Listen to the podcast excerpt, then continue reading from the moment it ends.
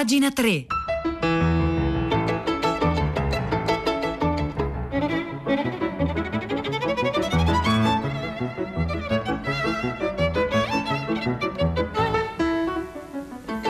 Sono le 9 e un minuto, buongiorno da Vittorio Giacopini, benvenuti a uh, pagina 3, tutta la cultura nei giornali, nel web, sulle riviste. Oggi giovedì 1 luglio partiamo da una notizia che troviamo commentata e spiegata sul giornale della Repubblica a firma di Simonetta Fiori. Simonetta Fiori ci racconta la battaglia che divide gli psichiatri, gli psichiatri italiani. Questa battaglia vede due fronti contrapposti, da, da una parte diciamo lì psichiatri di comunità, tutti quelli che si rifanno alla lezione di Franco Basaglia e dall'altra i medici che considerano centrale invece il ricorso al farmaco. Sono due modelli che si fronteggiano, spiega Simonetta Fiori, in una contesa culturale e politica che è qualcosa che riguarda la psichiatria, certamente, è ovvio, questo è il tema, ma riguarda anche certe immagini della società e del rapporto tra cura, malattia e diciamo, eh, contesto sociale che sono diventate anche dominanti in questo periodo dopo un anno e mezzo di pandemia in cui la questione sanitaria, la questione salute è stata centrale molto più di quanto non lo fosse eh, prima. Il, eh, però il casus belli è molto specifico, è un episodio che vede eh, coinvolta la città e l'Università di Trieste, la città dove eh, nacque e venne varato l'esperimento di eh, psichiatria alternativa di Franco Basaglia, dove appunto ha vinto una cattedra eh, ha vinto la cattedra un candidato estraneo a quella esperienza, all'esperienza basagliana. Diciamo questo, eh, questa eh, elezione, diciamo, questo concorso universitario ha suscitato appunto questo dibattito, un vasto dibattito. Dopo il concorso che è stato assai contestato non soltanto all'interno del mondo eh, degli psichiatri italiani ma anche da alcune istituzioni, tra cui le università di Harvard, di Cambridge, il King's College, beh, dopo questo concorso è arrivato il gran rifiuto della Società Italiana di Psichiatria di partecipare alla conferenza sulla salute mentale che è stata promossa dal ministro Speranza, la più antica tra le società psichiatriche, la SIP, è la stessa associazione che il mese scorso per voce del suo presidente che si chiama Massimo Di Giannantonio, ha definito superati i metodi basagliani, schierandosi a sostegno del concorso vinto appunto da Trincas, così si chiama lo psichiatra, tra l'altro nel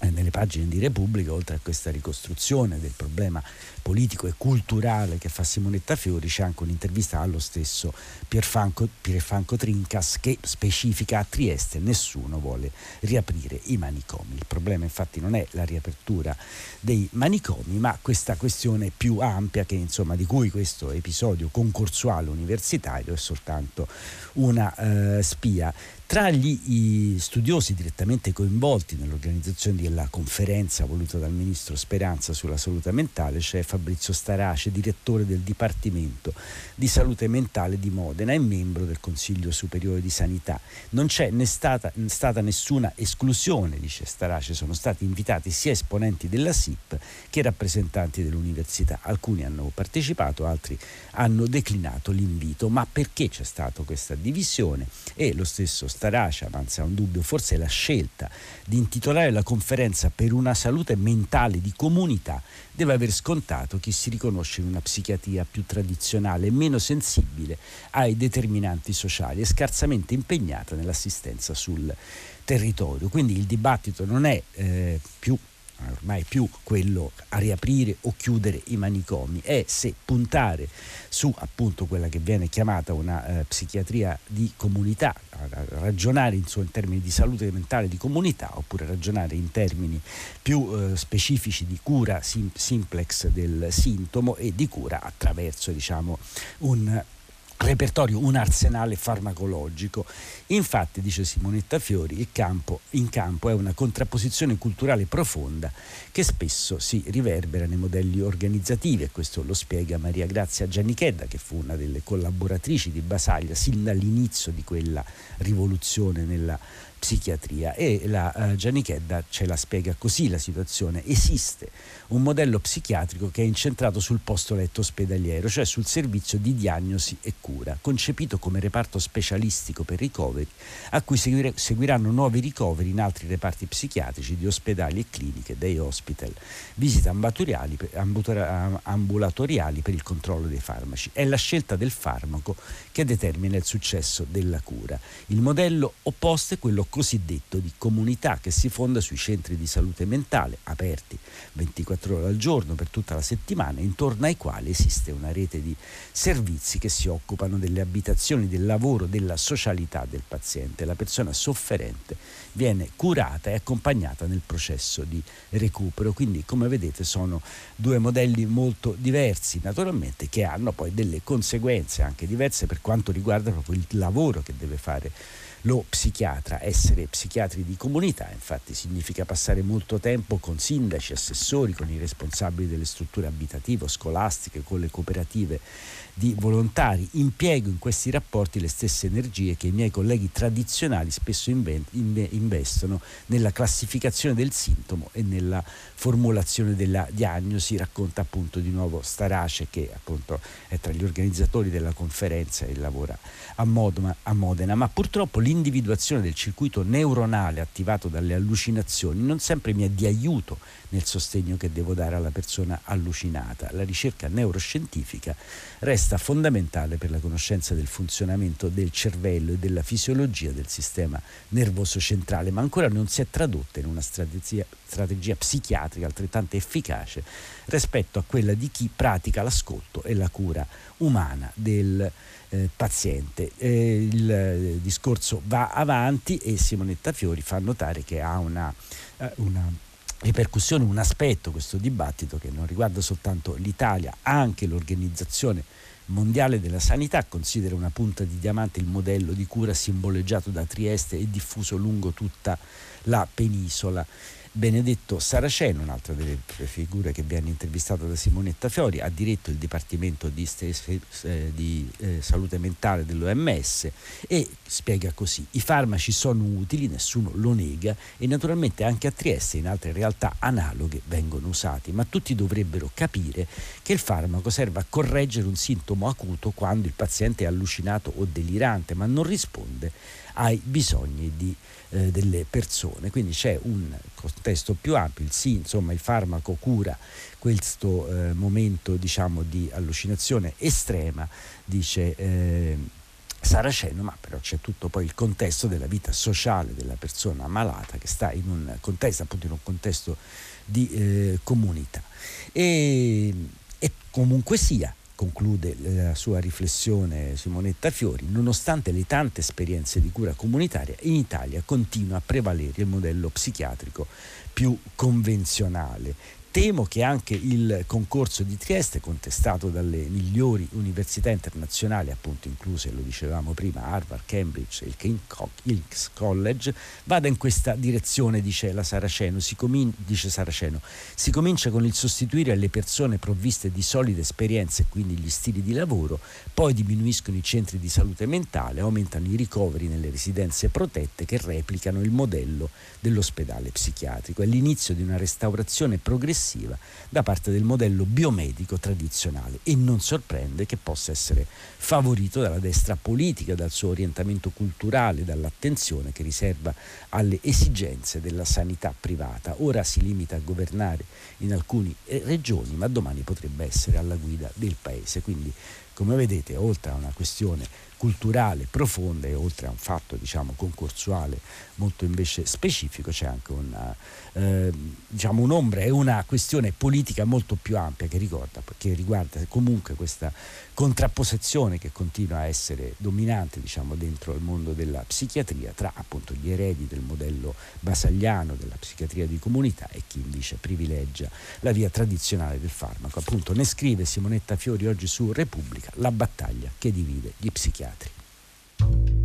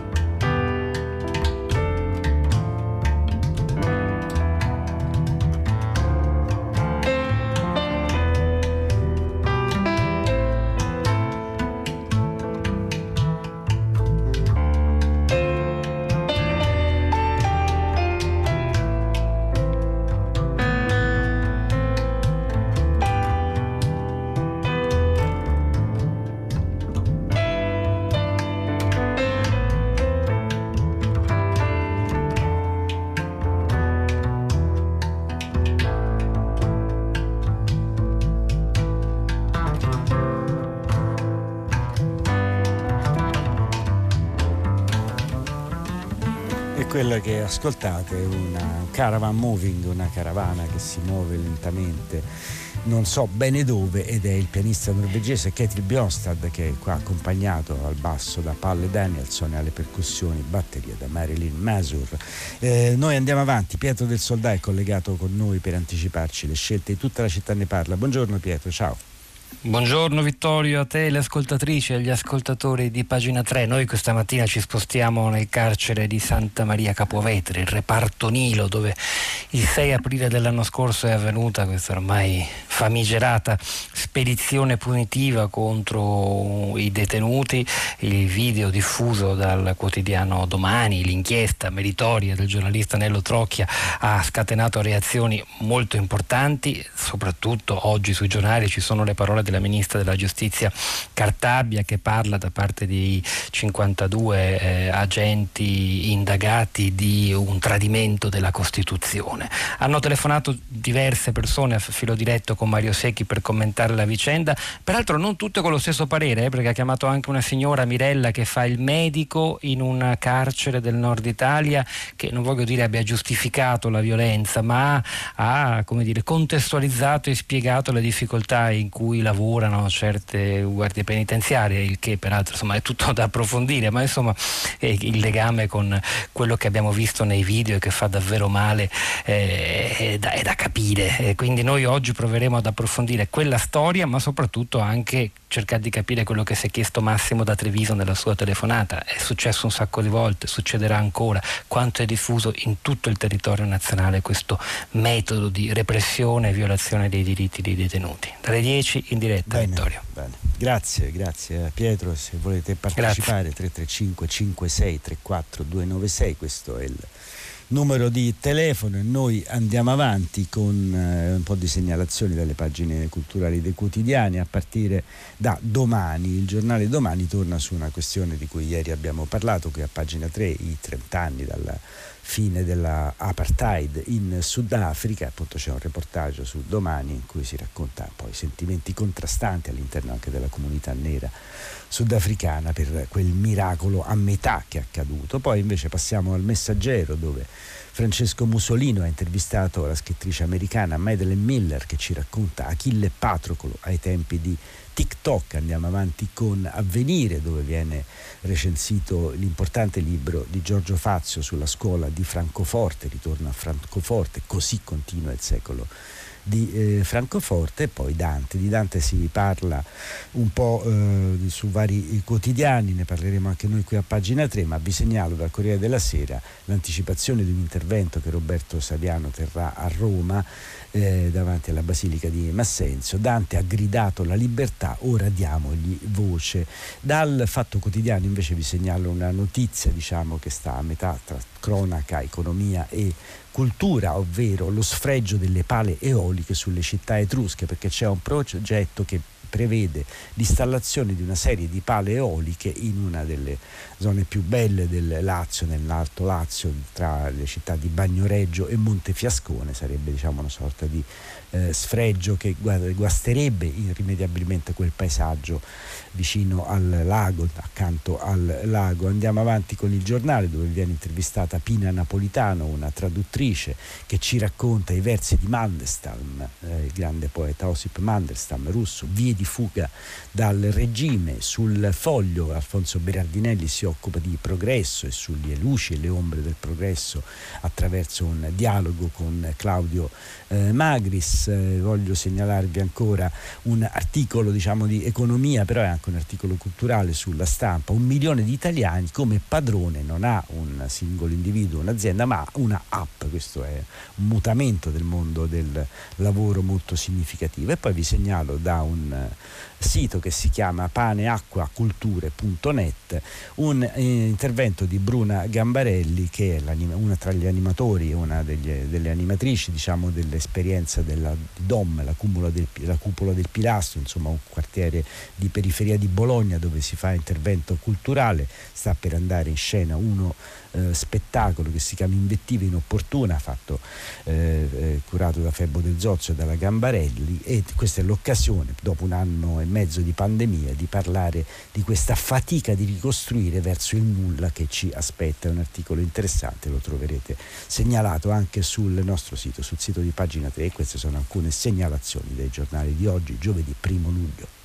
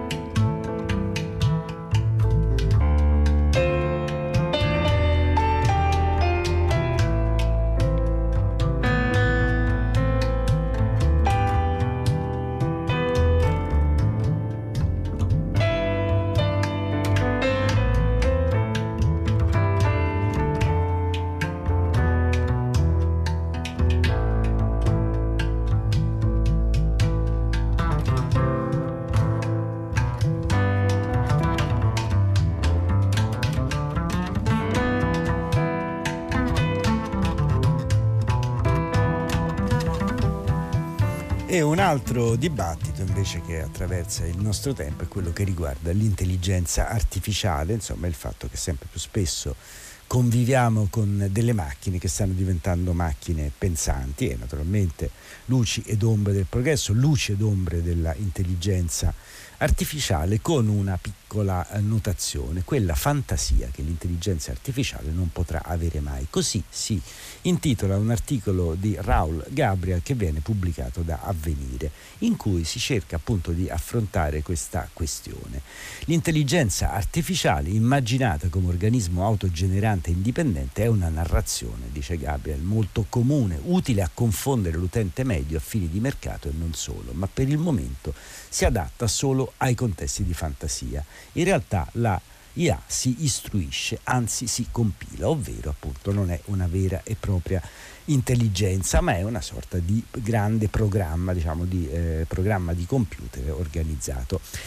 ci sono vari, insomma questo naturalmente può essere un'osservazione anche eh, banale, diciamo, elementare, però bisogna capirla poi nei suoi dettagli e il dettaglio dei dettagli è esattamente il linguaggio. Il linguaggio inteso nel senso di un'organizzazione sistematica cognitiva è una vera e propria architettura. Le sue parti determinano reciprocità funzionali, vincolanti, che proprio come nella fisica di un edificio incidono sulla sua stabilità. Si tratta di carichi, di spinte, di controspinte, di torsioni dei materiali che sono caratteristiche essenziali di una vera e propria fisica del linguaggio. Ecco, questa fisica del linguaggio in parte sfugge, in parte è proprio irraggiungibile dalla intelligenza artificiale. E questo perché? Perché le, eh, le strutture dell'intelligenza artificiale sono troppo rigide sostanzialmente, a differenza dell'intelligenza artificiali. Il cervello e le sue strutture cognitive invece non sono macchine rigide, si potrebbe dire che l'intelligenza artificiale è talmente intessuta di meccanica delle strutture linguistiche da non poterne uscire. È come se insomma l'intelligenza artificiale fosse unicamente linguaggio e non fosse questa capacità anche di giocare con il linguaggio, di farlo cortocircuitare, che è proprio della intelligenza invece normale, quella simplex, quella del cervello, non quella delle macchine. Questo diciamo è il fondo del discorso di eh, Raul Gabriel. Poi bisognerebbe fare un altro discorso parallelo che riguarda esattamente questo tema della fantasia, perché è proprio un eh, diciamo, problema, nel senso che attualmente molta parte del nostro immaginario tende a replicare le rigidità dell'intelligenza artificiale nella scrittura, nella letteratura contemporanea. Se c'è una cosa che fa difetto è proprio il gioco della fantasia, la capacità di giocare con le parole e di immaginare quella che era la grande lezione della più altissima tradizione letteraria del Novecento, Joyce, diciamo, il modernismo, ma anche quella della più eh, popolari, non so, la fantascienza, ecco, mettere assieme quelle due cose significa fare, eh, diciamo, fare della fantasia la, eh, la stella polare diciamo, dei nostri ragionamenti e questo diciamo, è un po' latitante, no? questo è naturalmente un discorso collegato solo di sguincio con la questione dell'intelligenza artificiale, ma in realtà ha abbastanza a che fare. Comunque, per tornare al punto, quello che vi suggerisco di leggere è questo articolo di Raul Gabriel su Avvenire, quella fantasia che l'intelligenza artificiale non potrà avere mai.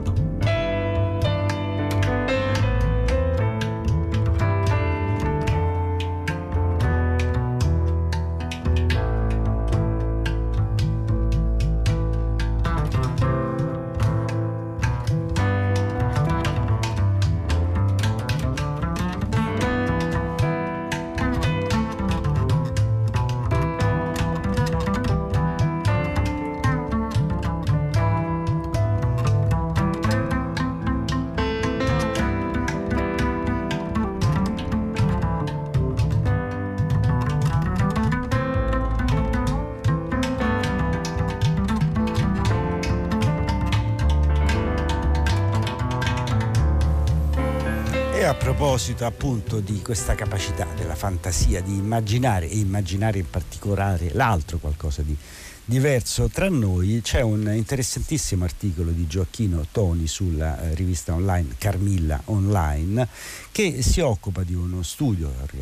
realizzato da una, appunto, da una ricercatrice Gaia Giuliani che si è occupata dell'immagine dell'altro nella eh, fantascienza. Ma l'articolo di Gioacchino Toni mette la questione in prospettiva. Nemico e immaginario sguardi sull'alterità colonialismo e fantascienza. Vi suggerisco di andarlo a leggere perché è una interessantissima ricostruzione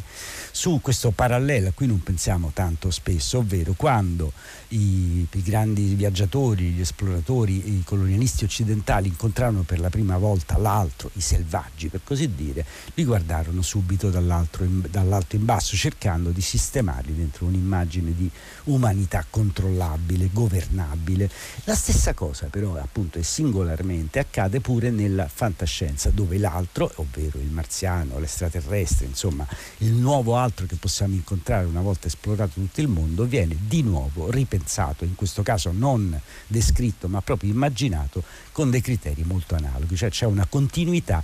tra lo sguardo dire, normativo del colonialismo e quindi del, del, del, viaggiatore coloniale e lo sguardo altrettanto normativo e di potere del invece viaggiatore nello spazio che incontra l'alieno e subito lo vede come nemico e però come possibile suddito in un mondo diciamo in cui gli umani trionfano su tutta la eh, galassia. L'articolo è lungo e pieno di, di suggestioni che riguardano il cinema e l'immaginario in generale, vi suggerisco di leggerlo e eh, appunto vi ricordo dove lo potete trovare sulla bellissima rivista online diretta da Valerio Evangelisti, Carmilla Online, Nemico immaginario, sguardi sull'alterità, colonialismo e fantascienza, lo scrive Gioacchino Toni.